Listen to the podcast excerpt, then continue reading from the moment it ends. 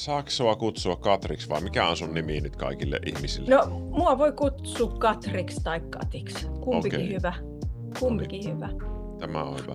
Mulla on sellainen lapsuuden trauma, että kun mä olin kilttinut, mua kutsuttiin Katiksi. Sitten kun mä olin tehnyt tuhmuuksia, niin mua kutsuttiin Katriksi. Mutta mä oon nyt aikuisena yrittänyt päästä tämän trauman yli. Ja mä en enää reagoi silleen negatiivisesti siihen Katriin. No niin, hyvä. Ihan Joo. ensimmäisenä voitaisiin tehdä semmonen, että sä voisit esitellä itsesi, että kuka meillä on täällä ja mitä Joo. kaikkea sä oot tehnyt. Ja saat käyttää siihen ihan runsaasti aikaa, että ihmisiä kiinnostaa aina niin kuin persoonat. Mä oon siis Katri Kanninen, mä oon psykoterapeutti. Mä koulutan psykoterapeutteja, kirjoitan tästä aiheesta. Mä oon tota, kolmen lapsen äiti, niistä me alkaa olla joka, aika isoja. Mulla on kaksikymmentäkaksi ja yhdeksäntoista ja viisitoistavuotiaat mm. lapset. Sitten mä oon myös ollut tutkija-aikanani, eli mä oon väitellyt, mä oon psykologian tohtori ja mä oon väitellyt erityisesti sit, sit psykoterapiatutkimuksesta ja traumoista ja kiintymysteoriasta. Joo. Ja kyllä mä ajattelen, että sellainen pitkä tutkijataustakin jättää sen oman merkkinsä itteen psykologina, että siitä aika... aika niin kuin tavalla seuraa sitä aikaa ja kyseenalaistaa monia ilmiöitä, kyseenalaistaa aika paljon sitä, mitä lehdissä lukee, eikä ikään kuin purematta niele asioita. Että sellainen siitä järvää tällainen elinikäinen arpeutuminen. Niin, niin sä oot niin kuin, mm. onko se tuonut sulle semmoista, että sä haluat niin jotenkin semmoisen oman näkemyksen luoda enemmänkin kuin että vaan uskois sen jotenkin yleisen psykoterapiaan? Kyllä se varmaan niin on, että just kun mä oon komponut sekä tämän, ikään kuin tämän psykoterapian tekemisen ja opettamisen ja sitten on se ikään kuin se tutkimustausta, niin sitten kun nämä ainekset laittaa yhteen ja sitten mä oon vuosikausia niitä opettanut ja hieronut ensin psykologian opiskelijoille ja sitten psykoterapian opiskelijoille mm. ja kuulee ne kysymykset, miten tämä tehdään tai miten tämä on tai miksi tämä on näin ja sitten vuosia miettii niitä ja pohtii ja se on ollut sellainen intohimon aihe. Mm. Sitä oikeasti miettii ja pohtii sitä, että miten nämä asiat on ja miten ihmisiä parhaiten autetaan ja mikä olisi ne pahimmat mokat, mitä voisi tehdä ja mit, mit, mitä, mitä tehdään terapiassa, kun opettaa näitä asioita paljon ja sitten oikeasti haluaa tietää, ettei nämä vain mielipiteitä tai nämä ei ole jonkun suuren ajattelijan lausahduksia, vaan osaa miettiä sitä eri kulmilta ja eri näkökannalta. Hei, kuinka moni on myyty jo nyt tähän Katin vierailuun? Eikö, eikö, Jumalan kautta, siis meidän alallahan on yleisesti semmoinen, semmoinen jotenkin hankala ilmiö. Muutenkin mieli melkein tästä sanoo vähän sen, niin kun mennään pääaiheeseen. No. Mikä on just tämä suuret ajattelijat ilmiö, että kun joku X sanoi näin, niin nyt me ei sitten muut, me pienemmät terapeutit ei oikein voi. Ja, että on semmoisia niin kuin koulukuntia, mitä mm-hmm. niin kuin pitäisi noudattaa hirmu voimakkaasti. Kyllä. Ja mä muistan niin kuin omasta psykoterapeuttikoulutuksesta, niin mä arvostan sitä tosi paljon, mutta siellä oli semmoisia ilmiöitä myös, mitä mä en arvosta niin kuin jälkeenpäin. Mä mm. mietin, että ne oli niin kuin liian voimakkaasti sanottu, että tälle ei sitten koskaan saa tehdä. No mähän mm. on tehnyt just niitä juttuja, mitä ne sanoi, että ei saisi tehdä. Ja mä oon huomannut, Joo. että ne toimii ihan älyttömän hyvin. Kyllä. Vielä kun tietysti on psykoanalyyttinen, mikä on tämmöinen Juuri niin. klassinen muoto. Mm. Niin, niin ihanaa, että, että sä niin kuin oot jotenkin Joo. luonut semmoista omaa.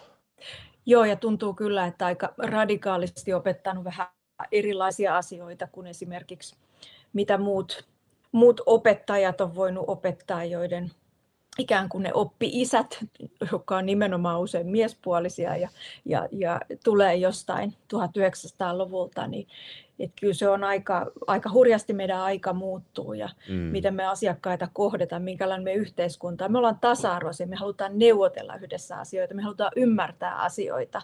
Joo. Ei siellä kukaan voi ylhäältä päin ajatella, että, että tietynlaisiin rooleihin ikään kuin sujahdetaan ja niissä rooleissa pysytään ja tämä olisi jotenkin tervehdyttävää. Että siitä on kyllä hyvin vähän näyttöä näin tutkimuksellisesti, että sen tarvitsisi olla näin. Dino Rider Ghost -nimimerkki kysyy multa heti, että no minkälainen aihe olisi semmoinen, mistä ei saa, mitä ei saisi tehdä?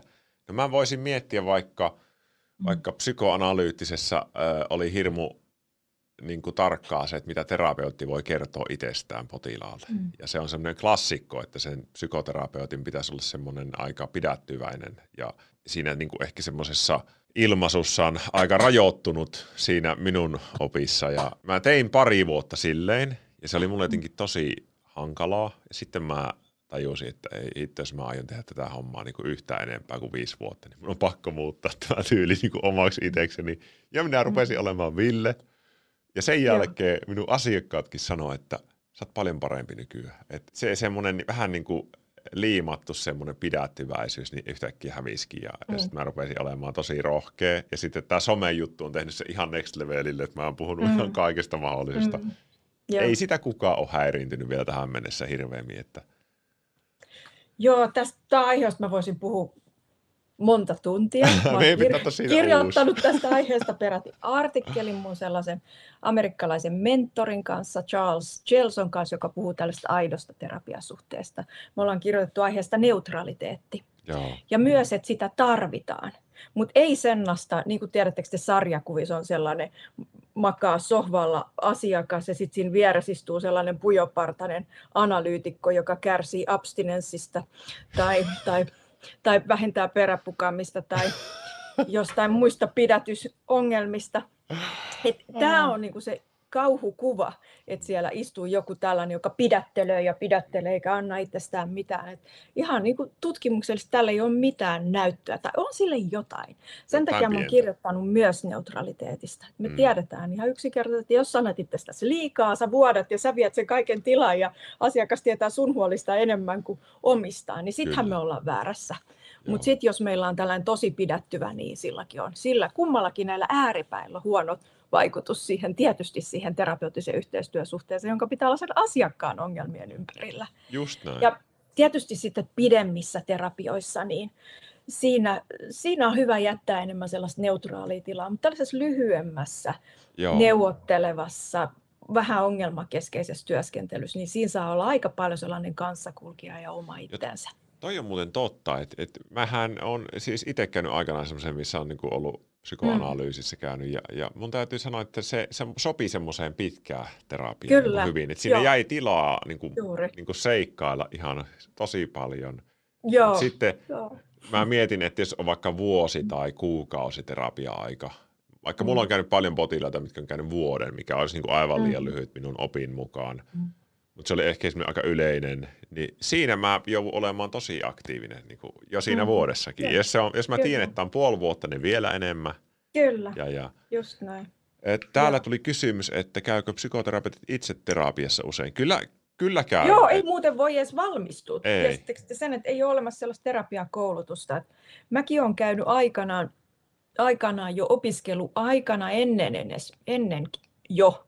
kun hakeuduin mihinkään psykoterapiakoulutukseen, niin terapiassa, niin mä laskin tietysti, että mä oon käynyt ainakin kuusisataakaksikymmentä tuntia terapiassa. Joo, mullakin on yli viisisataa. Juuri niin. Ja on, siis, on hirveä. Se sama juttu, Ville, että mä siis rakastin sitä, kun sain maalta siellä. Ja sitten ei niin kuin tarvitse myös katsoa, vaan niin kuin puhun niistä omista asioistaan. Ja tää on suuressa tavallaan epäsuhdassa siihen, että mäkin Mä nimenomaan puhun lyhyestä, mä kirjoitan lyhyen mm. terapian tekemisestä, vaikka mä aina luulin, että musta tulee analyytikko. Mut sit Oliko sulla huomasin... haave? Oli, mä ajattelin, oli mullakin. Että mä olin analyytikon näytelmäkerhossa Kyllä. ja mä, mä niinku rakastin tätä syvää ajattelua ja erilaisia Kyllä. teorioita. Mä olin ihan onnessa. Nyt sitten mä vaan tajusin, että mä en ihan oikeasti halua tehdä sata vuotta per asiakastyötä ja että mä uskon siihen, että ihmisessä on niin paljon, useimmissa ihmisissä on niin paljon resursseja, että ne voidaan kanavoida, mm. kun tehdään yhteistyötä ja hyökätään vähän aktiivisemminkin niiden ongelmien kimppuun. Mm. Semmoinen, mitä mä haluaisin, että sä voisit kertoa ihan niin kuin itteenikin varten on, mä oon siis psykodynaaminen mm. ja semmoinen omalla tyylilläni teen sitä, mutta mikä se on se sinun suuntaus, mitä sä opetat ja, ja miten, miten sä niin kuin selittäisit se auki vähän, että mitä se tarkoittaa ja mistä mm. sä oot ensinnäkin innostunut just siihen? Mä oon sellainen, jota kutsutaan integratiiviseksi. Eli se tarkoittaa, että yhdistelee monesta suuntauksesta. Ja sanotaan, että suurin osa terapeuteista, ainakin kuusikymmentä–kahdeksankymmentä prosenttia, sanoo olevansa integratiivisia. Eli vaikka niillä on joku pohjakoulutus, niin ne integroi niistä muista näkemyksistä myös esimerkiksi tekniikkoja. Mutta mä, mä oon alkujaan kognitiivis-analyyttinen, mikä on tällaisia ensimmäisen aallon seitsemänkymmentäluvulla rakennettua integratiivista, joka alkujaan rakennettiinkin niin, että siellä oli pohjalla tällainen dynaaminen ajattelu ja ymmärrys siitä, että me muovaudutaan varhain, Joo. meidän varhaisissa ihmissuhteissa, mutta sitten, että me voidaan, voidaan ikään kuin lähestyä nopeammin, lyhyemmin ja tasaveroisemmin näitä ongelmia. Ja tästä yhdistelmästä, tästä tuli se mun niin kuin sellainen juuri, vaikka sitä ennen mä olinkaan sitä tosi, tunnen todella hyvin varmaan psykoanalyyttisen teorian ja, ja nautin ja rakastan tällaista runollista ajattelua mm. psyykestä, mutta sitten mä oon sit tavallaan tutkimuksen myötä, ja mä oon itse edelleen tällaisessa kansainvälisessä ikatassa, joka on K A T, psykoterapeuttien hallitus, tällainen mm. kansainvälinen, niin mä oon ollut siellä monta vuotta vaikuttajana ja, ja koulutan kanssa. Usein käy niin, että kun tulee joku sellainen uusi terapia, mutta se rakentuu aika paljon jonkun ihmisen ympärille, jonkun gurun ympärille. Mm. Ja sitten myös kävi K A T-maailmassa niin, että guru vanheni ja lopulta kuoli. Ja sitten sinne on vaikea tavallaan integroida uusia elementtejä sen mm. jälkeen, kun kaikki, kukaan ei halua tanssia tämän ihmisen haudalla. Mm. Niin sen takia esimerkiksi mä oon sitten kirjoittanut kirjan lyhytterapeuttista työotteesta, joka integroi sit sieltä tutkimusmaailmasta. Hirveän paljon viimeiset kymmenen vuotta ja kaksikymmentä vuotta, viisitoista vuotta on, on tutkimuksen avullakin menty eteenpäin siitä, että mikä toimii terapiassa. Niin, mäkään en halunnut tanssia Anthony Rylen haudalla, vaan kirjoitin sit kirjaa lyhytterapeuttista työotteesta. Eli kognitiivis-analyyttinen, mutta niin sanotusti integratiivinen ja, ja, Joo, ja semmoinen oma, oma suuntaus. Ja... Mm. Mikä on persoonallisuushäiriöt? Aloitetaanko tällainen kevyesti? Eli ihmiset, no, meillä on aiheena persoonallisuushäiriöt. Joo.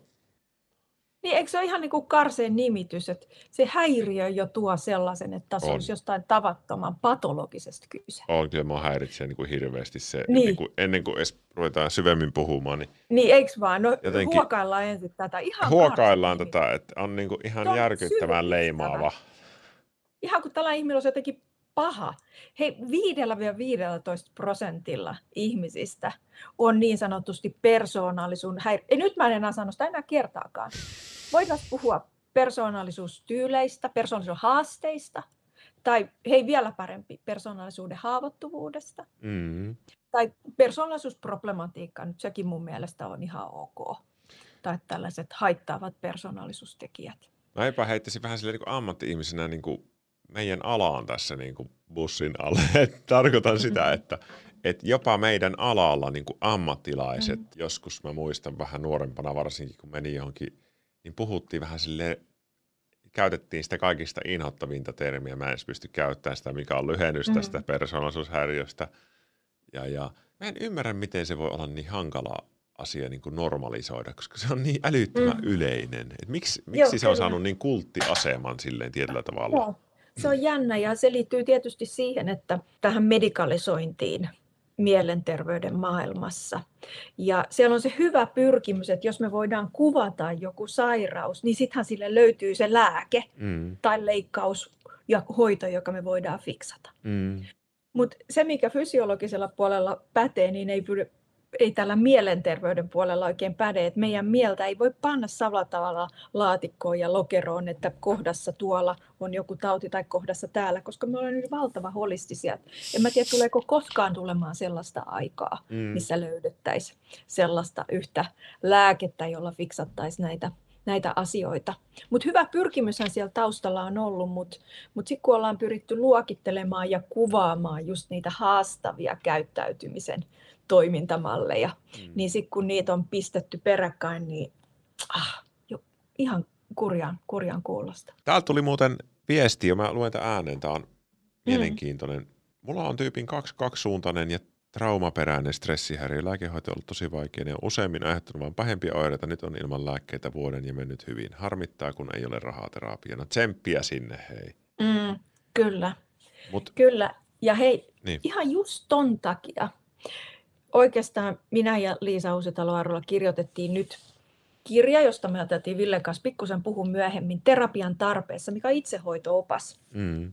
Koska kaikki meistä ei voi mennä terapiaan. Ei. Ensinnäkin ei riitä rahat, ei riitä motivaatio, ei riitä aika, mutta ei. on valtavan paljon, mitä me voidaan tehdä itse. Ja, ja tämän takia mä mä uskon kyllä vakaasti siihen, että ei kaikki voi mennä terapiaan. Vaikka menee terapiaan, niin yhdeksänkymmentä prosenttia työstä sun pitää tehdä itse kuitenkin. Kyllä, näin se on. Ihanaa se on, kun on kanssakulkija, mutta samanaikaisesti itse voi tehdä paljon. Kyllä. Mä aina uskon siihen, että me ihmiset voidaan, koska tahansa me voidaan vielä satsata siihen, että me lähdetään muuttamaan itseämme, rakentamaan sellaisia terveempää tapaa elää ja terveempää tapaa olla ihmissuhteissa. Mm. Tuo oli hyvä. Ehkä on vähän liikaa tullut semmoinen nykyaikana, että se on terapia tai ei mitään. Ja sitten juuri kaikki niin haluaa joo. Kelan kuntoutuspsykoterapiaa. Ja on, oishan se hienoa, jos semmoinen maailma olisi, missä se onnistuisi, mutta mm. se ei tule onnistumaan ikinä. Ei tule olemaan tarpeeksi työntekijöitä. Mm. Mites tota persoonallisuushäiriö, niin missä kohtaa ihmisen elämää semmoinen muodostuu? Se diagnostisoidaan vasta ns-aikuisiässä. Mutta me kaikki varmaan ymmärretään, että se ei tule sit yön yli ennen, mm-hmm. just kun täyttää seitsemäntoista kahdeksantoista, vaan kyllä se on jotain, joka alkaa, alkaa muodostua niissä tärkeimmissä ihmissuhteissa. Ja, ja myöhemmät, kaikki meidän myöhemmät kokemukset, mutta yleensä me puhutaan nimenomaan kokemukset ihmissuhteissa. Me mm. puhutaan todella tällaisesta, ei yksilöpatologiasta, psykopatologiasta, vaan sosiaalipatologiasta.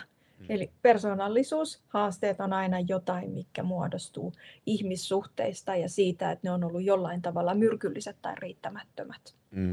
Ja osittain tietysti siellä voi olla tällaisia biologisiakin haastavuuksia, niin kuin vaikkapa temperamentti. Mm. Että jos on haastava temperamentti ja herkästi reagoiva ja herkästi kokee asiat negatiivisesti ja valtava intensi- intensiivisesti, tai on valtavan, valtavan sisäänpäin kääntynyt, Ja, ja herkkä, niin totta kai nämä voi altistaa sitten, jos siinä ympäristössä on paljon ihmissuhteissa myrkkyä tai jotain laiminlyöntiä tai kaltoinkohtelua tai nol- mollaamista tai häpäisyä tai hmm. välinpitämättömyyttä tai alistamista. Tai... Joo, eli tosi vaikuttava tekijä on tämä lapsuuden ympäristö. Kyllä. Kyllä se vaan näin on. Et me tiedetään, että jo neljävuotiaille me pystytään, pystytään ihan tutkimuksellisesti katsomaan, puhutaan, puhut, me pyst, nähdään, nähdään siinä, että miten pienet lapset jo toimii suhteissa toisiin siellä päiväkodissa. Mm. Ja, ja silloin jo me nähdään, että osa on niin valtavan varautuneita, mm. että ikään kuin ei odota hyvää muilta. Kyllä. Ja osa taas sitten on empatia puuttuu täysin ja, ja se... Voi, voi olla niin, että se näkyy ensisuhteissa kotona ja se voi nähdä suhteessa eläimiin, se näkyy suhteessa niihin kavereihin. Joo. Että on erilaisia hankalia tapoja sit suojautua tai peräti julmuutta ja sellaista tunnottomuutta, empatian puutetta.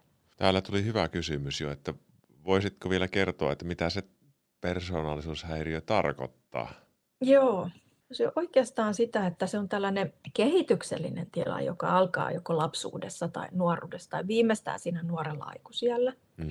Ja se on sellainen pysyvä, pysyvä tila, pysyvä tapa olla ja suhtautua. Ja se näkyy siinä, miten me käyttäydytään. Et se jotenkin se ei, ei ole tervettä se, miten me käy, käyttäydytään. Et se vakavasti häiritsee sitä ihmisten pärjäämistä. Mm. Vähän niin kuin kaikilla alueilla, ihmissuhteissa ja työssä ja opiskeluissa. Ja se, mikä siellä on niin kuin epätervettä, jos näin sanoo, ei toimivaa, että se, miten ihminen havainnoi maailmaa tai mitä toinen ihminen vaikka sanoo tai miten se toimii suhteessa muuhun, se, mitä mä havainnoin sitä, se, miten mä tulkitsen näitä toisia tai sitä, mitä mä itse ajattelen, niin se on jollain tavalla vääristynyt, että se ei heijastakaan riittävän adekvaatilla tavalla sitä, mitä se todellisuus on, vaan se vääristää sitä suuntaan tai toiseen. Joko niin, että mä oon kerta kaikkiaan mahtava mm. tai kerta kaikkiaan mä oon maanmatonen. Ja sitten se näkyy siinä, että ihmisellä on joko niin kuin valtavan voimakkaita ja intensiivisiä tai vaihtelevia tunteita. Tai ne on häilyviä ne tunteet. Tai ne on tosi niin kuin pieniä, että ei, ei, ihminen ei kerta kaikkiaan löydä mitään tunneilmaa. Sehän on niin valtavan estynyt.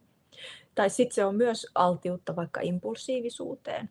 Mutta se, mikä on ehkä yhteistä just, että se on sellaista persoonallisuuden haurautta. Mm. Mikä näkyy erityisesti sit siinä tavassa, miten me säädellään omia tunteita ja miten me osataan toimia suhteessa meidän läheisiin ihmisiin ja muihin ihmisiin. Ai että tuo oli hyvin selitetty.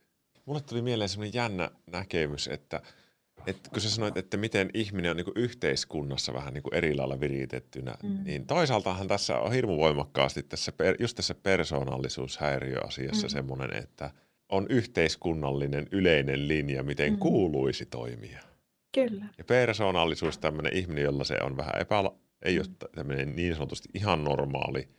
Sitten se ei jotenkin istukaan siihen kaavaan. Ja, ah, jotenkin se on niin kuin iso ajatusmaailma semmoinen, että no minkälainen mm. ihmisen kuuluisi sitten olla. Mutta ehkä minä olen myös pitänyt semmoisena, just semmoisena isona juttuna itselleni, että tämä aiheuttaa yleensä kärsimystä ihmiselle.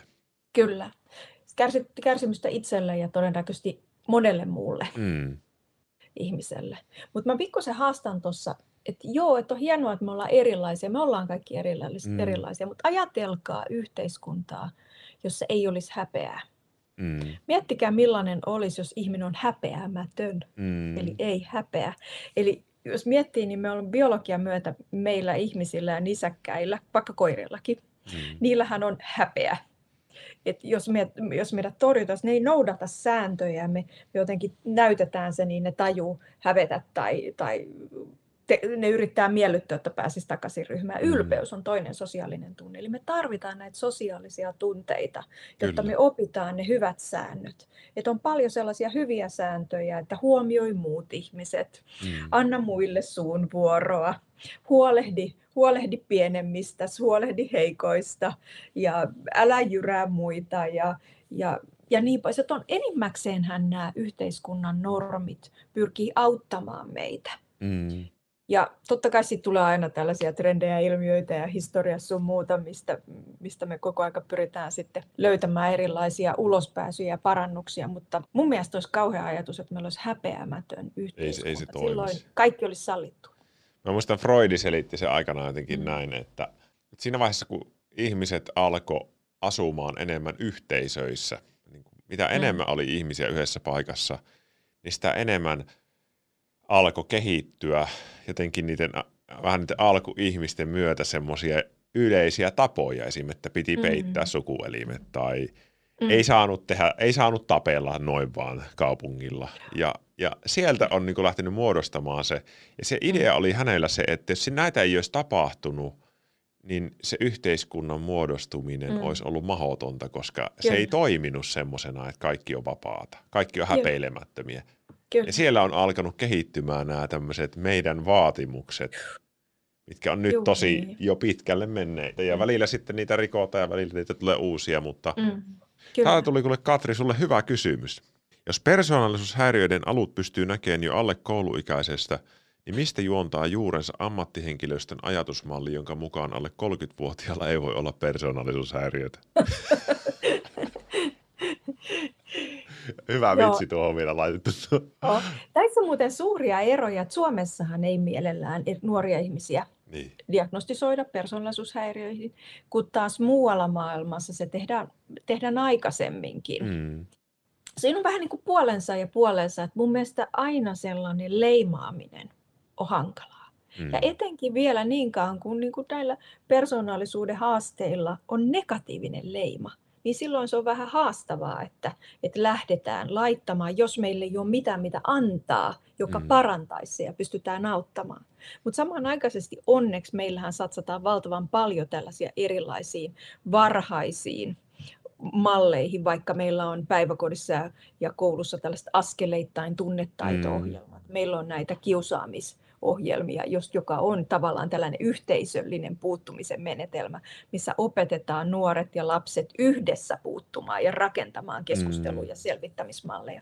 Että aika, aika mahtavia malleja koko aika kehitetään, mitkä olisi näitä ulospääsyjä, ja niitähän suunnataan aikaisemmin ja aikaisemmin ja aikaisemmin. Tämä ajattelen on kuitenkin se olennaisin ja tärkein asia. Et miksi diagnostisoida jotain, jos me ei osata sille tehdä mitään?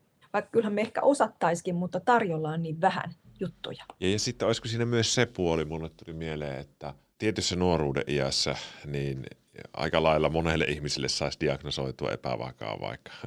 Kyllä, näin eli, se on. Eli näin jos, se on. jos on, on voimakas murrosikä ja, mm. ja on tosi semmoinen haastava vaihe menossa, niin on ammattikielellä joskus vähän on kuullut vitsailtavan, että on niin kuin hyvälaatuinen persoonallisuushäiriö mm. menossa mm. siinä, eli se ei ole. Se vaikuttaa vähän samantyyppiseltä kuin voisi vaikuttaa, mutta siinä on varmaan laskettu, että no plussat ja miinukset ja kumpi on parempi. Mm. Toi no. epävakaa on sellainen ehkä, joka mua eniten mietityttäisi, että se on ehkä diagnoosi, jonka mä antaisin varhemmin. Joo. Mä tai ainakin puuttuisin vaan enemmän, että et maailmalla esimerkiksi mä teen töitä australialaisen yhteisön kanssa, joka, joka kouluttaa ja tekee työtä nimenomaan epävakaiden nuorten kanssa. Joo. Se ideahan tietysti on, että epävakaa persoonallisuuden häiriö, jos nyt tässä käytetään sitä nimeä, niin on, on todella haastava siinä, että siinä myö, siihen myös ihmiset kuolee, koska siihen liittyy tällainen impulsiivisuus, mm. että ihminen voi kokea itsensä täysin lohduttomaksi, huonoksi ihmiseksi, joka ei sillä hetkellä näe toivoa missään. Ja silloin ihminen voi tosi impulsiivisesti vaikka vahingoittaa itseään, vaikka ei haluaisi oikeastaan mm. edes todella sitä tehdä. Ja sen takia just esimerkiksi mun mielestä on tosi mahtavaa, miten paljon nyt on ollut mediassa, että ihmiset on jakanut storejansa ja sen merkitystä myös, että on saanut diagnoosia, sitä kautta apua ja oppinut ymmärtelemään niitä omia vaihtelevia mielentiloja, jotka voi mennä yhdestä äärimmäisyydestä toiseen. Että tässäkin se taika on ihan niin kuin oikeastaan mun mielestä huikeeta, että hyvin lyhyilläkin interventioilla. Australiassa tässä HYPE-ohjelmasta, joka on sellainen early intervention, epävakailla nuorilla suunnattu hoito-ohjelma, ja siellä käytetään just tällaista kognitiivis-analyyttistä lähestymistapaa.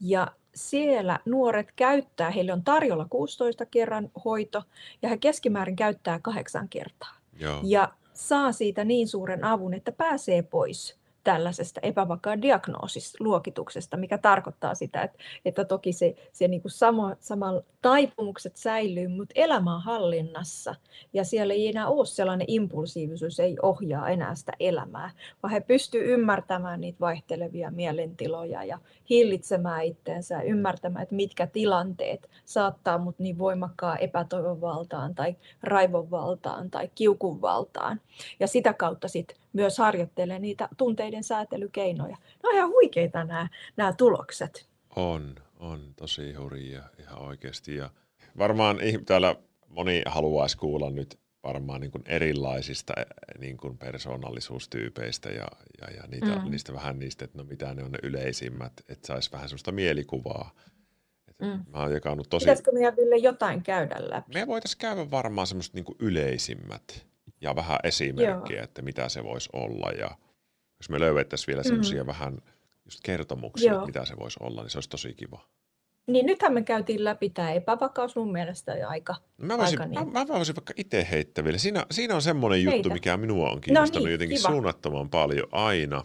Epävakaa persoonallisuus, en nyt sano sitä H-sanaa enää sinne perään, niin on siis tilaa, missä ihmisille jotenkin on tosi, tosi niin kuin äärimmäisiä fiiliksiä elämästä ja, ja tämmöisiä mm. niin kuin vähän turhan mustavalkoista elämää. Mulla on jäänyt aina mieleen joku terapiakouluttajan oppi, että sit kun Ville epävakaa teet terapiaa, niin sitten se, se taulu on turhan mustavalkoinen. Teidän pitää yhdessä laittaa siihen pal- tosi paljon muita värejä kuin mustaa mm. ja valkoista siihen tauluun. Mm. Tuo on minun niin kuin kantava oppi ollut siihen yeah. jotenkin. Eli Eli se ihminen jotenkin saattaa olla vaikea olla yksin ja saattaa olla vähän parisuhteessa semmoista to- turha intensiivistä elämää ja pelkoa siitä, että jää yksin ja vihaa. Ja, ja, ja, pelko, että tulee hylätyksi. Tulee hylätyksi. Se on niin turhan ja... intensiivinen. Mm. Joo, tosi intensiivinen. Mä ajattelen, että tämä on yksi niin kuin ehkä näistä persoonallisuushaasteista, mikä tuottaa isointa kärsimystä. Kyllä. Ja sitten sellaista vahvaa niin kuin sellaista identiteetin pohti, pohdiskelusta, että kuka mä oikein oon. Että voi olla, että ihminen vähän niin kuin mukautuukin herkästi vaikka mm. uuden seurustelukumppanin toiveiden mukaisesti tai uuden kaveripiirin mukaisesti. Vähän niin kuin viikosta tai päivästä toiseen voi vähän seurata eri tyyliä. Ja aika sellaista impulsiivista. Siellä voi olla riskiseksiä, Kyllä. lohdutussoppailua, pelaamista. Joo, ja sitten mulle tuli mieleen, että semmoinen just, tuo oli hyvä, että niin kuin oma, ide, oma identiteetti jotenkin vähän mm. heikko.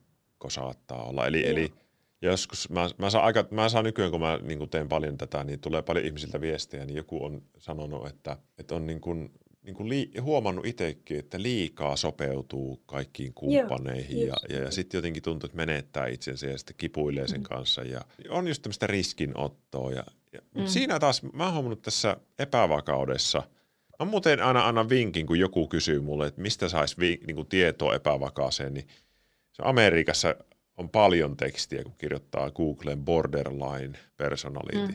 tai B P D, niin löytyy Joo. tosi paljon. Täältä tuli hyvä viesti, mä luen tämän ääneen. Epävakaan rajatilatyyppi on siitä hankala, että impulssiin ja tunteiden säätelyssä tai ymmärtämisessä ei ole varsinaisesti ongelmaa, vaan sun katsomus ja näkemys itsestä on niin voimakas, että sitä jä, ettei sitä järjellisesti voi oikein muuttaa. Olen Joo. itse käynyt terapiatkin sen suhteen läpi, enkä, näe, enkä enää edes ole M T-puolen kirjoilla, mutta loppuviimein ydinkysymykseen eli käsityksen itsestä en koskaan saanut riittävästi apua. Joo, kyllä. Hyvin sanottu. Kyllä, joo. Ja mietitään just tässä kattilainen lähestymistapa tosi paljon on sitä, että, että laitetaan sellaisia erilaisia minän kokemuksia paperille, joista yksi voi olla se aika kiukkunen ja hyökkääväkin puoli ja yksi voi olla se aika niin kuin uhripuoli, joka helkästi tulee se hylätyksi ja yksi voi olla sellainen ideaali toivo, että nyt tulee tämä ja tämä pelastaa mut ja tämä tulee olemaan maailman paras, sellainen hirveä toivorikas puoli. Niin. Sitten voi olla sellainen ihan niin kuin tyhjä puoli, jossa on vähän niin kuin tyhjä kuori, jossa ei tunne mitään, jossa on niin kuin siinä tilassa mikään ei ikään kuin tavoita.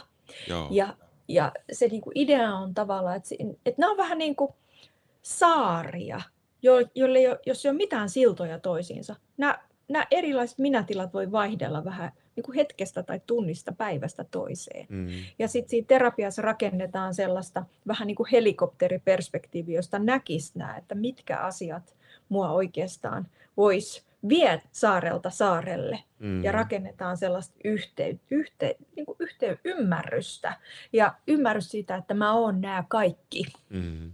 Mä oon tämä koko saari rypäs. Juuri niin, mä oon koko tämä rypäs. Ai miten hyvin tuo oli sanottu. Mä oon hirveän paljon, Ville, miettinyt, mit, herä, mitä tämä herättää teissä, jotka seuraatte mukana. Mä oon tosi paljon miettinyt sitä, että tulee paljon asiakkaita, jotka haluaisi olla hirveän onnellisia. Ne haluaisi olla aina onnellisia, niin. joiden on vaikea hyväksyä sitä, että, että aina ei ole kaikki hyvin. Mutta ei voi olla kaikki hyvin, jolle ei ole sitä toista puolta, että on myös se kaikki kärsimys ja, ja se kaikki epäonnistuminen. Et ei voi olla toista ilman toista. Ei. Nämä kumpikin ikään kuin tarvitsee sitä toista. Ja, ja tavallaan mä uskon, uskon kyllä aika vakaasti siihen, että, että sellainen onnellisuus hyvää elämään, se on sellaista hyvän elämän rakentamista. Ja se, se vaatii tietyllä, jos, jos ei ole kotoa saanut kaikkia lahjoja, ihan mitä on mm. haltijattaret tuonut, ja sitten on vielä tällainen haastava temperamentti ja herkkyys, niin tällaiset ihmisiltä oikeasti elämä vaatii enemmän treeniä ja opettelua. Kun toisit saa vähän niin kuin luonnostaan syntyy hirveän helpolla temperamentilla ja saa vaikka hirveän helpon alun siellä kotona ja mm. kaikki on vakaata. Eikö ihan, ja ihan jopa niin kuin sisaruksista mm. voi saada eri lähdöt? Kyllä, todellakin. Että on tosi yleistä jopa, että niin kun jos on sisaruksia, mm. niin että yhdellä voi olla vaikka tämmöistä probleemaa, mistä tässä puhutaan ja Joo. toisella ei ole mitään ja, ja, ja toinen kokee, että elämä on helppoa. Ja. Mm. Mulle on jotenkin tullut semmoiseksi tärkeäksi asiaksi jossain kohtaa. Mä aluksi vastustelin sitä, mutta en tiedä mistä se sitten tuli vastaan. Buddhalaisuudessa on sellainen ajatus, että, mm-hmm. että kärsimys on tärkeä osa elämää. Musta se, se, se on tullut niin kuin isoksi Joo. ajatukseksi ainakin oman elämän kannalta. Et en mä sitä nyt välttämättä mm-hmm. terapiassa tuo sille esille, mm-hmm. ellei joku itse vähän tarjoa semmoista, mutta just, että mm-hmm. kärsimys kuuluu. Mä en tiedä, onko olemassa uskontoa, jossa näin ei ajateltaisi. Ei varmaan. Ei se taida taitaa olla, olla uskonnoton ihmisten. Olla niin, niin kuin, vaikka olisi Allahin Jumalaa tai Buddhaa, jota, jota niin. ikään kuin seurattaisiin, jonka ohjeita, niin siellä löytyy vähän sama, samantyyliset sisällöt loppujen lopuksi. Kyllä. Hei, riippuvainen persoonallisuus. Otetaan se, otetaan se. Joo. Riippuvainen persoonallisuus. Minkälainen mm. on riippuvainen eli, persoonallisuus? Niin, eli tämä on ihminen, jolla, joka toistuvasti on valtavan iso tarve tulla hoivatuksi. Jotenkin se kokemus, että mä en voi olla yksi ja mä en osaa olla yksi. Jos mä oon yksi, mä oon ihan avuton ja, ja mä oon jotenkin, mulla on jotenkin huono itsetunto. Mm. Kuulostaako tämä tutulta?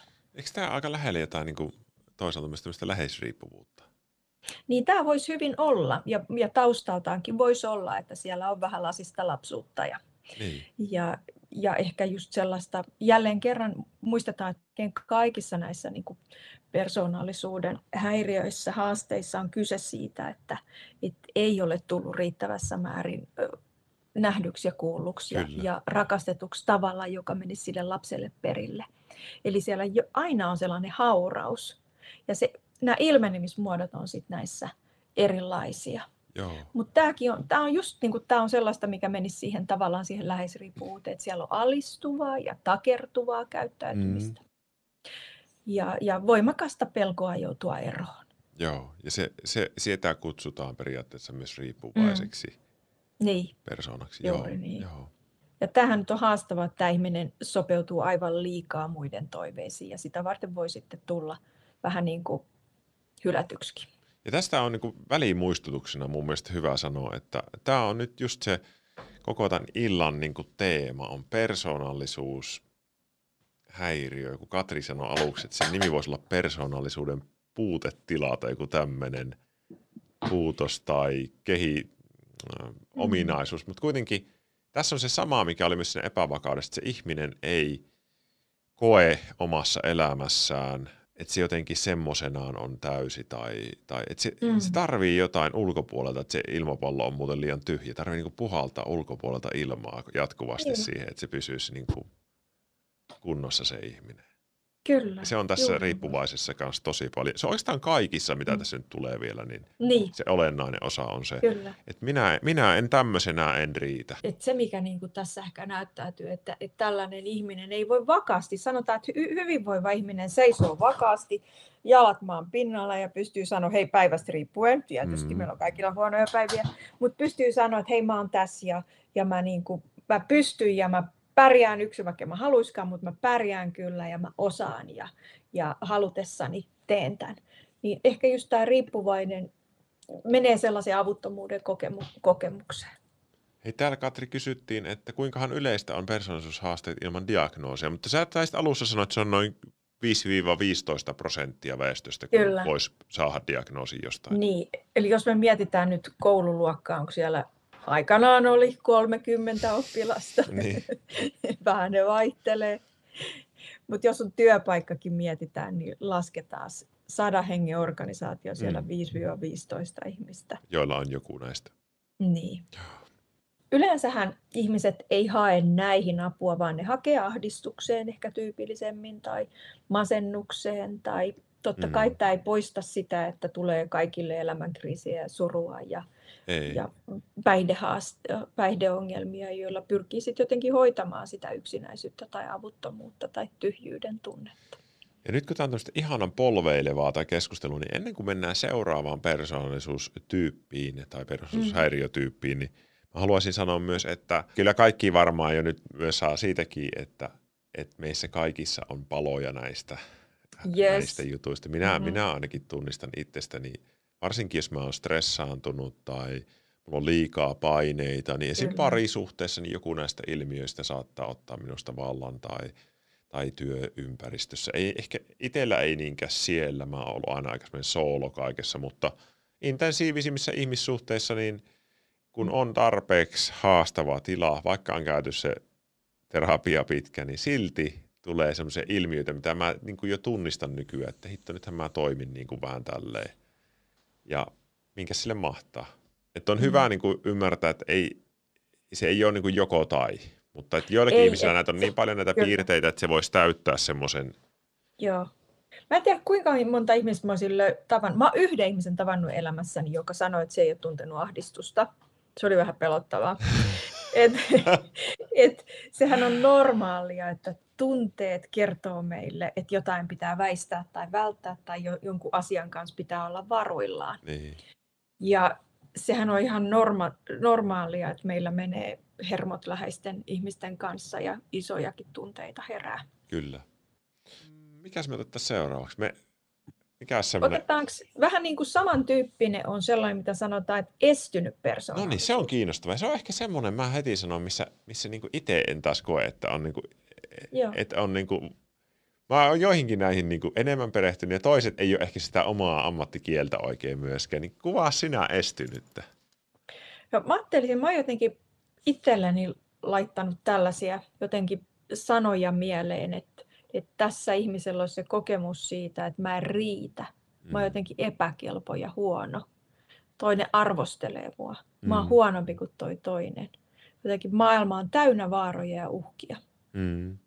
Ja näähän kuulostaa ehkä monille aika tutuilta. Me, siis me ihmiset, meidän maailma on täynnä nykyään sitä kokemusta, että joku kritisoi tai vaatii mm. ja mä oon riittämätön ja epäkelpo. Ja se kertoo paljon tällaisesta ihan myös niin kuin tyypillisestä uupumuksesta ja, ja, ja tästä ajan tahdista. Mutta tässä se on enemmän kuin sitä, että, että tällainen ihminen on voimakkaan estoinen.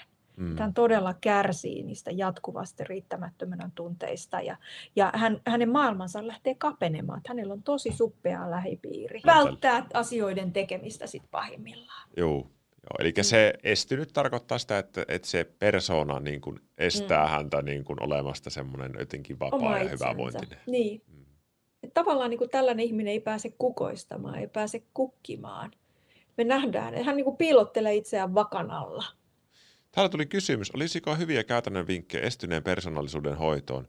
Jotakin muutakin kuin rohkeasti vain tutustumaan uusiin ihmisiin, kun se tuntuu mm. niin kaukaiselta tavoitteelta. Tuleeko sinulle mieleen joku vinkki tämmöiselle? Kyllä. Kyllä mä ajattelen, että yleensä nämä lähtee se rohkeus siitä, että rohkeus lähtee niin kuin katsomaan niitä omia ajatuksia, niitä omia tulkintoja ja havaintoja. Että, että onko tämä totta, mitä mä ajattelen?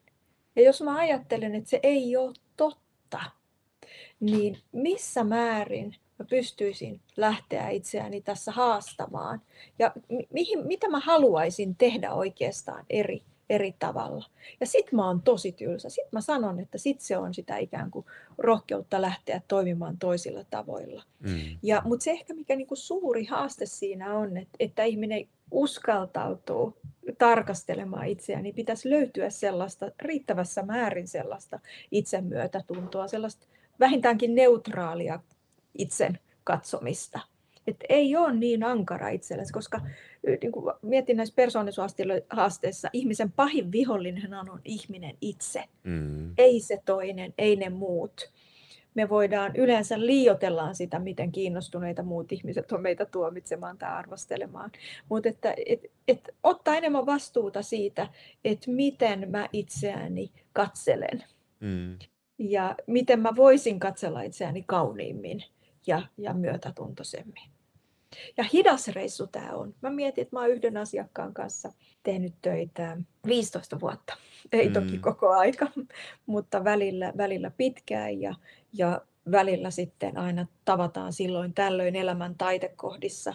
Mä oon nähnyt ihan valtavaa kehitystä, ihan niin kuin huikeeta. Ja sitten kun hän tulee jonkun kriisin kanssa, hän sanoo, että no mä oon testannut tän ja tän ja tän ja tän. Ja ne resurssit ja ne tekemisen tavat on ihan niin kuin uskomattomat. Mm. Ja sitten mä vaan myötelen, että hei, sä oot toiminut tosi hienosti.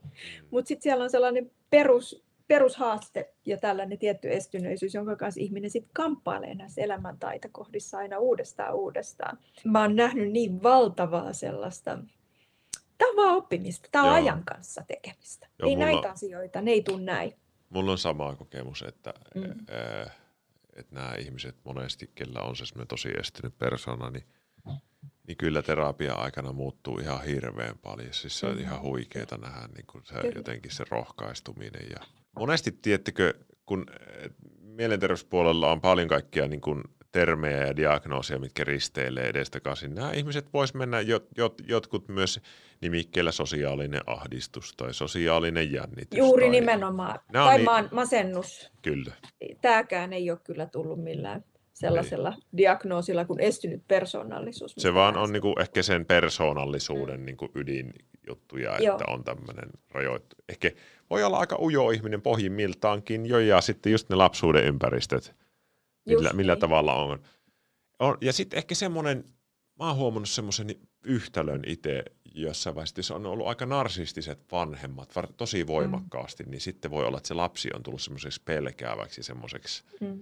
estyneen oloseksi jotenkin. Siitä, että se voi vaikuttaa aika paljon se vanhemman Kyllä. toimintatyyli. Kyllä. Jotenkin pelkää ja sitten jos se yhdistyy esimerkiksi koulukiusaamiseen, niin, sit, niin soppa on valmis.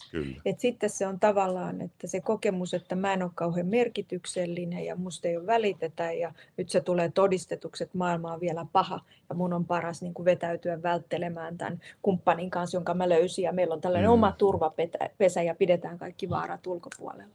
Mm. Toi on mun mielestä aika sellainen tyypillinen, tyypillinen kombo. Mutta jälleen kerran tähän ei tarvittu sanaa persoonallisuushäiriö, jotta tämä ihmistä voi Tämä meni hyvin ilman. Mm. Tavallaan niin kuin, varmaan me ollaan Villen kanssa aika sille kaksisuuntaisia tämän kanssa, että halutaanko me puhua näitä läpi vai, vai ei, koska nämä on, nämä on tavallaan hölmöjä, niin. Mutta samanaikaisesti me halutaan normalisoida näitä. Että nämä, Kyllä. Nämä, nyt, nämä on just niin. Jokainen meistä tuntee yhden tällaisen jokaisesta vähintään, jota me täällä käydään läpi. No siis se on just niin, että varmaan jos minä ja sinä saataisiin päättää, niin me ei käytettäisi noita erillisiä termejä, mutta mm. mä tiedän myös, että varmaan jos me katsojat saisi, että no kiinnostaako teitä narsismi ja, mm. ja, ja vaativu, vaativa persoona mm. ja näin, niin varmaan aika moni toivoisi, että niitä jotenkin kopastaisi läpi. Pitäisikö meidän Big Bad Narsism ottaa tähän seuraavaksi? Ja otetaan narsistinen vaan. Persoonallisuus tai... Nythän, nythän niin kuin mä oon huomannut, kun mä oon tehnyt TikTokia paljon, että siinä on ehkä semmoinen sana, yksittäinen sana, joka kiinnostaa ihmisiä eniten. Ja sitten mm. na- narsismi, narsisti, kaikki tämmöinen, niin on vähän niin kuin sekavaa somessa, että no mikä mm. tarkoittaa mitäkin. Minä olen melkein kokonaan yrittänyt, mm. ei se ole vielä onnistunut, mutta lopettaa narsisti-sanan käytön, vaan mä aina käytän mm. narsismia, koska mä jotenkin mm. haluaisin kuvata, että se on semmoinen skaala, jos tuolla on... Tuolla on supernarsisti, jolla on kaikki ne piirteet. Semmoistakaan ihmistä ei ole varmaan, kello on kaikki. Ja tuolla on se, kelle ei ole yhtään. Niin oikeastaan kukaan meistä ihmisistä ei ole jommassa kummassa päässä tätä skaalaa, mm-hmm. vaan kaikki Näin. on jossain siitä skaalasta. Mutta että jos me nyt otettaisiin tälleen käsittelyyn narsistinen persoona, mm. niin miten, miten, se, miten sä avaisit sitä? Tämäkin on aivan ihana topikki. Mä oon kirjoittanut sieltä Wilfieldiltä sivuilta, missä on niitä artikkeleita, mm. niin sieltä löytyy kaksi mun blogia tässä, missä yhdessä käydään läpi narsismin eri tyyppejä, mm. ja sitten yhdessä käydään vähän tällaisia vinkkivitosia, että miten, miten niin kuin pääset kehittämään sitä omaa narsismia vähän niin kuin kevyempään suuntaan. Arkikielessä tietysti narsisteina me ajatellaan tällaisia itsekeskeisiä, omahyväisiä, itserakkaita ihmisiä. Me kliinisesti me puhutaan sitten ohutnahkaisista ja paksunahkaisista narsisteista. Ja paksunahkainen on sellainen, joka, jonka mitkään nuolet ei mene sun ihon läpi. Et se on mm. just tällainen itsekeskeinen, itseriittoinen. Se on se ja perinteinen ohut... narsisti. Niin. Mm. Ja se ohutnahkainen on sitten tämä, että se on koko aika sen niin kuin sisäisen kärsimyksen kanssa. Että mä en riitä mihinkään, musta ei ole mihinkään, mä oon hävettäjä, hävettävä, mm. täysin niin kuin mitätön ja arvoton. Että nämä on tavallaan vähän niin kuin toistensa vastakohtia, mutta tällaisen paksunahkaisen narsistin takanakin on nimenomaan se hauras itsetunto. Että sielläkin on se niin kuin syvä kokemus sellaisesta mielettömästä arvottomuudesta, ihan mielettömästä häpeästä. Ja se on niin kivulias, että siitä on pakko päästä pois jollain niin kuin keinolla nostaa itsensä se yläpuolelle. Ja siellä kun yläpuolelle sitä ajatellaan, että mä oon nyt erityinen jotenkin, aivan erityinen ja mitkään säännöt ei koske mua. Ja että muuthan ihailee mua ja, ja, ja etsii sellaista paikkaa, missä tulee iha, ihailluksi ja vähän niin kuin hyödyntää sit muita tässä vähän välineellisesti. Sitten se empatian puutehan liitetään, liitetään narsismiin. Mitä se empatian puute sitten on? Niin sehän tarkoittaa sitä, että mun on vaikea eläytyä siihen, että mitä toi toinen ihminen tuntee ja kokee, jos mä toimin jollain niin kuin ikävällä tavalla vaikka. Mm. Tai mä, mä niin kuin naureskelen jollekin, mun on vaikea ymmärtää, että miksi toi toinen ihminen ottaa sen itteensä. Et siinä mielessä se itsekeskeisyys ja, ja siihen, että et, et miettii sitä, että miten asiat multa on ja oikeuttaa ne. Et jos must, mä kerran tunnen vihaa, niin ei mitään väliä, vaikka mä loukkaisin sitä toista, koska mm. se oli mun oikeus. Että tämä voi olla siinä mielessä aika häikäilemätöntä, tällainen Kyllä. narsistin toiminta pahimmillaan. Mutta hei, muistetaan, että narsismi on ulottuvuus, ja siellä toisessa päässä on jotain, mikä lähentelee tervettä itsetuntoa, mm. ja sellaista, näettekö kaikki sellaisen pienen kolmevuotiaan lapsen, joka osaa kaiken ja tietää kaiken, ja osaa lentää ja osaa tehdä kaiken. Mm. Ja, ja sittenhän me vasta opitaan kasvatuksen myötä, just se empatia ja sitten sellainen tasaveroisuus ja ei saa ottaa toiselta kädestä ja, ja nyt jaetaan ja miltäköhän tuossa tois tuntuu ja nyt paijaa. Eli me opitaan nämä kaikki muut mm. jutut. Ja jos me ei näitä opita, opita, niin se jää kehittymättä tämä empatia. Eli siellä on siinä mielessä ihan niin kuin selviä kehityksellisiä vaurioita. Kyllä. Ja, tai sitten niinkin, että, että on ollut liian häpäisevää se kasvatus. ja lasta on, kyllä sä oot huono ja kyllä sä oot ilkeä ja aina noin, jolloin lapsi kehittää se uhmaavan yläpuolella olevuuden. Mm. Tuossa kohtaa tuli, tuli hyvä muistutus siitä, että, että persoonallisuusvaje tai häiriö tai miksi niitä kutsutaankaan syntyy varha, varhaisemmin kuin mitä yleensä ehkä mm-hmm. ajatellaan. Saattaa olla, että tuosta ihmisestä on tullut tommonen kaksikymmentävuotiaana. Mm-hmm. Ei, kyllä se on niinku rakentunut sen jo siellä varhaisessa lapsuudessa mm-hmm. niistä, osa niistä rakenteista ja vajeista ja just se pikku lapsenaisiin niin. Mulle tuli mieleen, että se voi olla aika, aika ikäisen kolme vee. Joo, kyllä. Tiedät, tiedät, tiedätkö Ville, että minkä ikäisenä, kun mä oon tehnyt tällaisia varhaisen vuorovaikutuksen juttuja, tein aikanaan monta vuotta, minkä ikäisenä rakentuu tällainen niin kuin empatian periaatteet? Ei, mulle tulee jotenkin mieleen, että se olisi just joku kaksi neljä tyyli. Puoli vuotta. Puolivuotiaana. Siinä lapsi oppii vastavuoroisuuden elementit. Mä puhun, nyt puhuu äiti. Oh, nyt on sun mulla on puolivuotias nyt poika kotona. Niinpä, nyt treeni. Ja arvaa mitä treeni. Mä huomasin yksi päivä. No. Meillä oli jotenkin joku pieni kiista kotona ja, ja, ja sitten se poika yleensä, niin kuin, se, oli sille, se oli ihan normaali, se tosi rennosti oli makaili siinä maassa. Ja sitten kun se huomasi, että on vähän riitaa, niin se rupesi nauramaan. Sille, hä, hä, hä. Voi muru. Se yritti niin kuin virkistää. Piristää. Ja kyllähän sitä huomaa, nyt kun sä sanoit, niin se vastavuoroisuuden. Mm. Siis se on todella vastavuoroinen mm. tällä hetkellä. Se Joo. reagoi sinun ilmeisesti, se katsoo sun kasvoja koko ajan silleen tosi kiintyneesti. Joo. Ja, ja, ja. ja siinä lapsi jo ymmärtää sen, että kuunnellaan välillä, puhutaan välillä, kuunnellaan välillä, puhutaan välillä.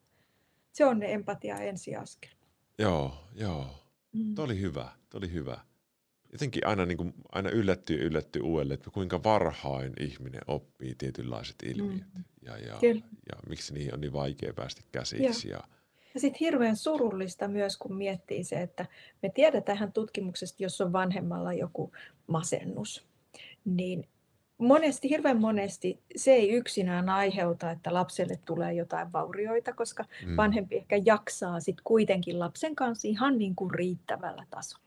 Mutta sitten jos siellä on syvää masennusta, tai sitten siellä on sekä masennusta että hirveästi huolia, mm. jotka vie sen kaiken energiaan, niin eihän siinä vanhemmalla riitä sitä aikaa ja energiaa virittyä niihin pienen lapsen. Voi, joku lapsi voi olla ilmaista hirveä ihan pie- pienestikin. Mm. Toinen huutaa hirveästi ja sitten voi olla huomaamatta. Kun taas toinen hirveän pienesti sieltä jotenkin katsoo ja yrittää saada huomiota, niin vaatiihan se ihan hirveästi siltä aikuiselta, että näkee nämä kaikki lapsen aloitteet. Mm. Tämä on ihana, kun jotenkin, kun sulla on tommoinen ajatus näistä kaikista, että nämä on just tämmöisiä, me, me ollaan vähän niin kuin antimedikalisaatio me tässä ollaan, kummatkin. Mm. Mä huomaan, meillä kummallakin ei, niin kuin ole, ei ole hirveän iso. Mä muistan, kun mä menin terapiakoulutukseen ja sitten me puhuttiin niin kuin eri häiriöistä niin kuin, ja niiden tasoista jotenkin ja tälleen. Sitten mä sanoin, että onko meillä pakko olla näitä, niin kuin, näitä tasoja. Niin kuin psykoottiset häiriöt ja persoonallisuushäiriöt ja neuroottiset häiriöt. Kaikki oli silleen vähän katsoa, että mitäs nyt tapahtuu, että miksi toi tolleen. Mm. Sitten mä jotenkin taivuin siihen. Nyt kun mä juttelen sun kanssa, niin mä huomaan uudelleen, että miksi hito, hitossa meillä täytyy olla niin, kuin niin miksi, mm. kun ne on sanoja. Mm. Masennus, ahdistus, epävakaa, mm. ne on niin kuin sanoja. Mm. Ni, niihin ei voi tarrata yhtään sen enempää kiinni kuin mitä niihin voi. Mm. Ne on niin kuin lupia olla, mm. mutta ne on vaan sanoja. Joo. Pakko oli sanoa tämä ääni jotenkin. Joo, mä kyllä, tuli mieleen kyllä. Tärkeä Joo. asia, että, että ne on kehitetty hyviä sanaa kaikelle. Niin. Ja sitten toisaalta sit sen mä mietin, että missä mä oon ehkä iän myötä vähän tullut joustavammaksi, on, että mä niin kuin ajattelen, että se tasodiagnostiikka toisaalta on tärkeää. Mm. Niin nämä tällaiset yksittäiset nimet ei, ihminen on aina se oma räätälöity. Se tarkoitat just sitä, että on olemassa ehkä just niin, joku psykoottinen taso. Niin, että on tosi vaikeita juu, mielenterveyden juu. ongelmia, jotka tarvitsee tosi paljon enemmän tukea. Ja sitten esimerkiksi masennuksessakin, jos meillä on lievä masennus, niin me tiedetään, että ei lääkkeistä ole mitään hyötyä. Mm. Jos se on vakava, niin sitten taas me tiedetään, että hei, että tässä nyt voisi esimerkiksi joku sähkö auttaa mm. tai joku, joku magneettistimulaatio. mistä taas ei ole sit vastaavaa, jos se on kevyttä. Ja sitten sit me tiedetään, että sit meillä enemmän kevyissä ja keskivaikeissa kuitenkin on se terapeuttinen työskentely mm. ja nämä kaikki itsetyöskentelyt, mikä Kyllä. on se ykkös, ykkösjuttu. Joo. Mutta tällaisiin niin kuin persoonallisuuden haasteisiin näissä ei ole sit mitään. Me ei, me ei auta sähkö tai meitä ei auta sitten ei. se lääkkeet. Et, et nämä on sitten enemmän sellaisia, niin kuin, mistä pitää pois oppia ja oppia jotain uutta tilalle. Kyllä. Onko meillä vielä, Katri? No ainakin meillä on. Meillä on aika montakin, mutta nyt valitaan. Tuossa narsismista voidaan puhua joku toinen kertakin, kun se on niin siitä voisi ottaa ihan niin kuin, pitäisikö ottaa niin. Katri tuossa, kun sä oot kiireinen ihminen, mutta joskus vaikka keväämällä, niin otettaisiin ihan semmoinen narsismi käsittelevä ilta. Mm. Jotenkin, meillä oli jo yksi, mutta mä huomaan, että mä haluaisin sulta itsekin oppia lisää. Niin, Joo, niin semmoinen siitä, on, siitä on kiva niin kuin puhua. Mä uskon, että, että mä ainakin nuoria ihmisiä tapaa, jotka joka tota, miettii itse tosi paljon, että onko mä narsisti. Mulle joku sanoi, että mä oon narsisti. Että sitä käytetään vähän niin kuin silleen haukkumasananakin. Mm. Nuor, nuoret niin kuin toisiaan. Ja se, on, se on mun mielestä oikein kauhean raskasta, että hei, että meillä on ihan oikeasti sitä tervettä narsismia. Ja saa olla. Jokainen meistä on itsekeskeinen. Ja se on tervettä olla, ajatella itseään ja omia halujaan. Ja sellainen tietty narsistisuus kuuluu sitten kuuluu siihen niin kuin kasvuikään. Kyllä. Et me tiedetään, että ne aivot vielä pirahtaa tosi paljon tuossa kahdeksantoista kaksikymmentäyksi-vuotiaana, ja sitä myötä kehittyy vielä sellaista niin kuin viisaampaa empatiaa. Kyllä. Et siihen asti, että et meissä voi olla aika, joskus ihan normaalikin, että me suojaututaan vaikeilta tunteilta vähän kylmyydellä, Kyllä. nostamalla itsemme jonnekin pois. Eikä tämä tarkoita sitä, että on narsisti tai että on, on On, on nimenomaan joku huono ihminen, vaan me nähdään nämä niin kuin tällaisina haavoittuvuuksina, mitä mm. meillä on persoonassa ja joiden kanssa me voidaan kamppailla ja, ja ikään kuin kehittää itseämme eteenpäin. Mm. Joo. Joo. Ja, jos jotain haluaa niin kuin jättää mielensä myös nar, niin kuin semmoisesta vakavasta narsismista, niin on, että se kannattaa niin kuin muistaa, jos elämässä kohtaa narsistisen persoonan, että se ei ole todellakaan vahva ihminen sisimmiltään, vaan se on. Mm. Ja sitten multa aina joskus kysytään, että no mitä tapahtuu, jos narsisti niin kun menee vähän niin kun rikki ja se ei. Tai mitä sitten, jos se ei toimikaan? Sitten ne ihmiset on tosi rikki sen jälkeen. Ne on, niin kun, mm. ne on oikeasti sitten hädässä. Joo, kyllä. Ne on tosi Jokon hädässä. Siinä on niin kun ihan tämmöinen, mä sanoisin jopa niin kun, mm. siinä on ehkä semmoinen itsetuhoinen riski olemassa, jos kyllä. narsisti pistetään oikein koville. Kyllä. Koska se on niin heikko se sisiin jo, jollain tavalla. Että Kyllä. Tai sitten sellaista tuleta. Kroonista masennutta tyhjyyttä. Toisaalta sitten voi olla sitä raivoakin, mikä suuntautuu vihana myös sit ulospäin. Kyllä. Impulsiivisuutta, jos siihen yhdistyy. Mutta mulla on ollut tosi kivoja, kivoja kokemuksia nyt parin viime vuoden ajalta, jossa mä oon tehnyt narsismista kärsivien ihmisten kanssa töitä, ja mä kyllä tykkään ihan hirveästi, koska mä näen siellä sen, sen niin kuin pienen, pienen lapsen, ja, mm. ja usein näillä ihmisillä motivoivina tekijänä toimii esimerkiksi se, että he haluaa olla, he ei halua olla samanlaisia vanhempia kuin vaikka omat vanhemmat on ollut, mm. vaan he oikeasti haluaa tarjota sen vakaan kodin, ja he haluaa tarjota sen rakkauden ja huolenpidon, mutta he kamppailee sitten sen kanssa, että mikä on ulkosta ja mikä on sisästä. Ja nyt mä varmaan sanoin huonosti, mä tarkoitin, että, että ehkä siellä helposti sekoittuu ihmiselle, joka on ajatellut näitä asioita, että, että se mitä mä tarjoan ulkoisesti, ulkoinen hyvä ja menestys, että se ei pelkästään riitä, vaan sit mun pitäisi tarjota sellainen vanhemmuus, jossa lapsi oppii puhumaan myös vaikeista asioista. Ja se on, se on tosi, tosi hankala tehdä ilman apua tai ilman reflektiota tai pohdintaa, jolle ei ole hyvää parisuhdetta tai mm. hyviä ystäviä tai vaikka terapiasuhdetta, jos oikeasti pääsee pohtimaan, että miten mä teen, mitä mä en osaa tehdä ja miten tämä homma kannattaisi hoitaa. Mutta hei, tämä on tosi kivaa työtä, Joo. ihan älyttömän kivaa. Joo, pitäisikö me vielä joku ottaa? Hei, Mikä... meidän on pakko käydä Mit... hei toi. Mitkä on semmoisia tärkeitä? Psykopaatti, sosiopaatti. No niin, anna tulla. Eli näillä on oikeastaan aika varhaiset juuret kanssa huomata ennen viidentoista vuoden ikä. Tämä on sellainen, rakkaalla lapsella on monta nimeä, eli puhutaan epäsosiaalisesta, antisosiaalisesta, sosiopaatista, psykopaatista. Ja tässä on nyt nämä ihmiset, jotka, jotka kaikissa elokuvissa maalataan monstereiksi. Mm. Ja nyt me muistetaan, että meillä on tässä aika erilainen terapeuttinen katsontatapa, jos me jäsennellään nimenomaan sit, tässä sitä kautta, että mitä tämä ihminen, mistä tämä ei ole päässyt osalliseksi. Että siellä on paljon puutteita, todennäköisesti kylmyyttä siellä varhaisessa lapsuudessa ja, ja todennäköisesti jotain kaltoinkohtelua tai laiminlyöntiä. Silloin tällaisesta ihmisestä valitettavasti kehittyy välinpitämätön muiden ihmisen oikeuksia ja tunteita kohtaan. Ja siellä nousee sellainen kyvyttömyys tai haluttomuus huomioida muita. Mm. Tämä voi olla impulsiivinen, vilpillinen, valehtelee, mm. helposti ärtyy muihin, voi raivota ja toistuvasti rikkoo lakeja. Ei ajattele, että ne koskee häntä. Mm. Eli sellainen yhteiskunta vastainen. Ja näistä voi olla, että jos jo tuossa niin kuin lapsena tai sit nuorena joutuu rikollisuuskierteisiin. Osa pääsee sitten jollain keinoilla niistä myös irti. Eli tämä jälleen kerran, että näitä ei löydy pelkästään vankilosta, näitä löytyy kyllä kaikista yhteiskuntaryhmistä. Mm. Toiset vaan osaa peittää sen vilpillisyytensä mm. enemmän. Mutta se, mikä on ominaista siis tällaiselle ihmiselle, että ei kadu, ei tunne häpeää, mm. ei tunne syyllisyyttä, vaan just mä työnohjaan paljon tällaisia terapioita, niissähän käydään nimettömänä ja täysin, niin kuin, mm. ettei tunnisteta mitään tietoja.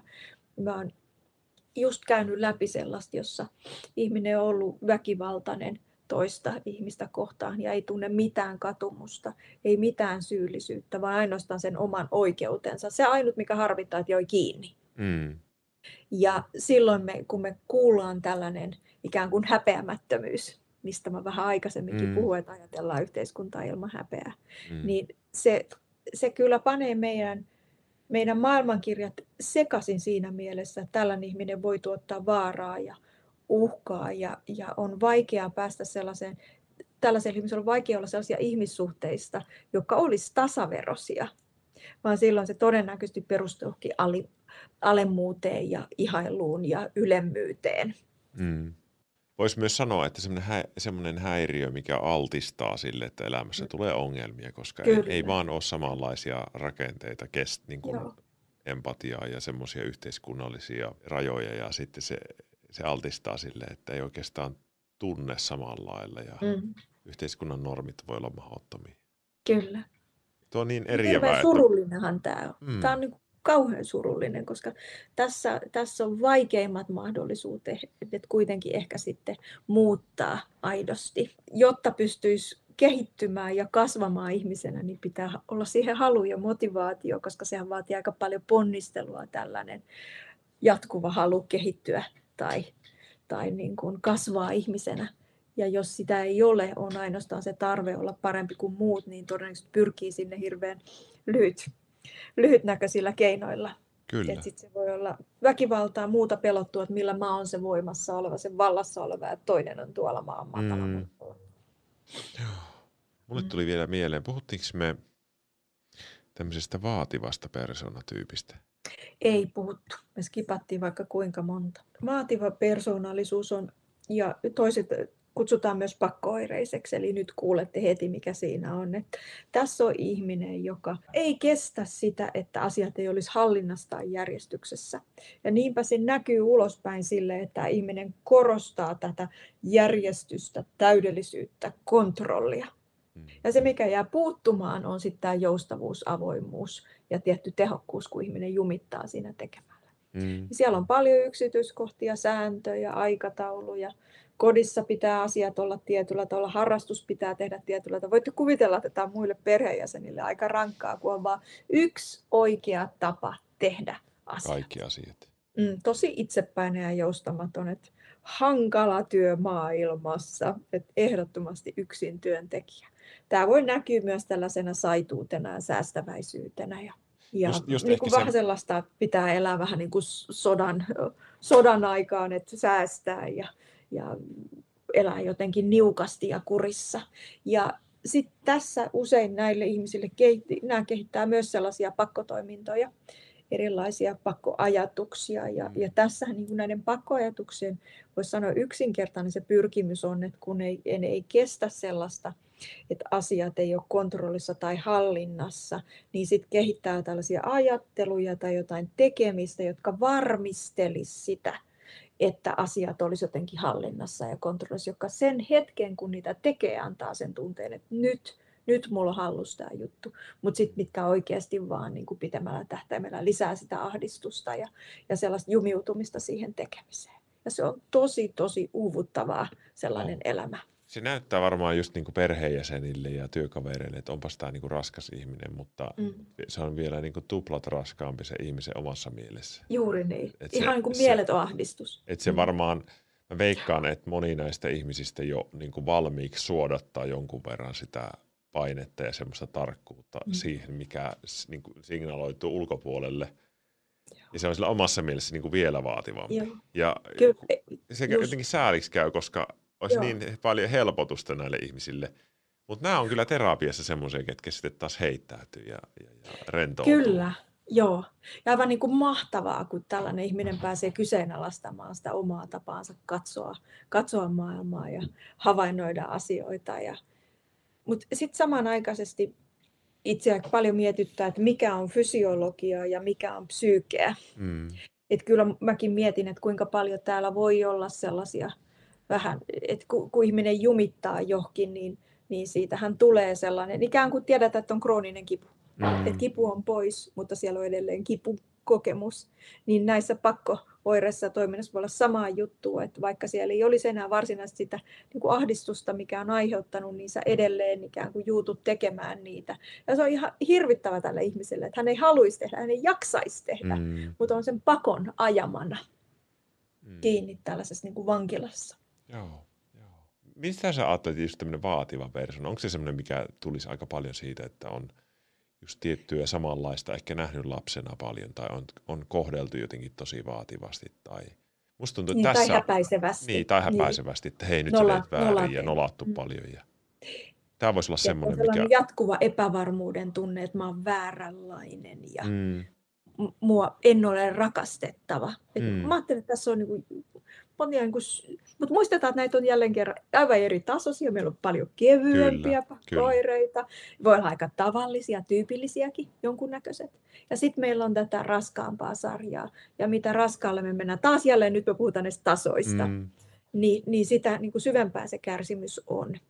Ja silloin näihin yleensä sitten riittyy sellaista kroonista masennusta ja voi olla, että tarvitsee, niin kuin, voi hyötyä sit todella vaikka tällaisista ihan niin kuin näistä sähköhoidosta tai magneettihoidosta, koska se on niin pirun jumissa se ajattelu mm. ja se keho siinä. Mutta sitten taas nämä kevyemmät voi olla aika kevyestikin liikuteltavissa mm. terapiassa. Yksin voi olla hankalia näistä, näistä niin kuin päästä irti. Ryhm, ryhmät on ihan loistavia, jos omalla paikalla kunnalla jotain ryhmiä, missä oikeasti näkee, että näillä on moni, monet ihmiset kärsii tällaisista mm. erilaisista pakoajatuksista ja pakotoiminnoista. Ja sit saa tsemppiä muilta, koska siinä niin kuin joku tänään sanoi, että please ei enää sitä, että rohkeasti uutta kohti.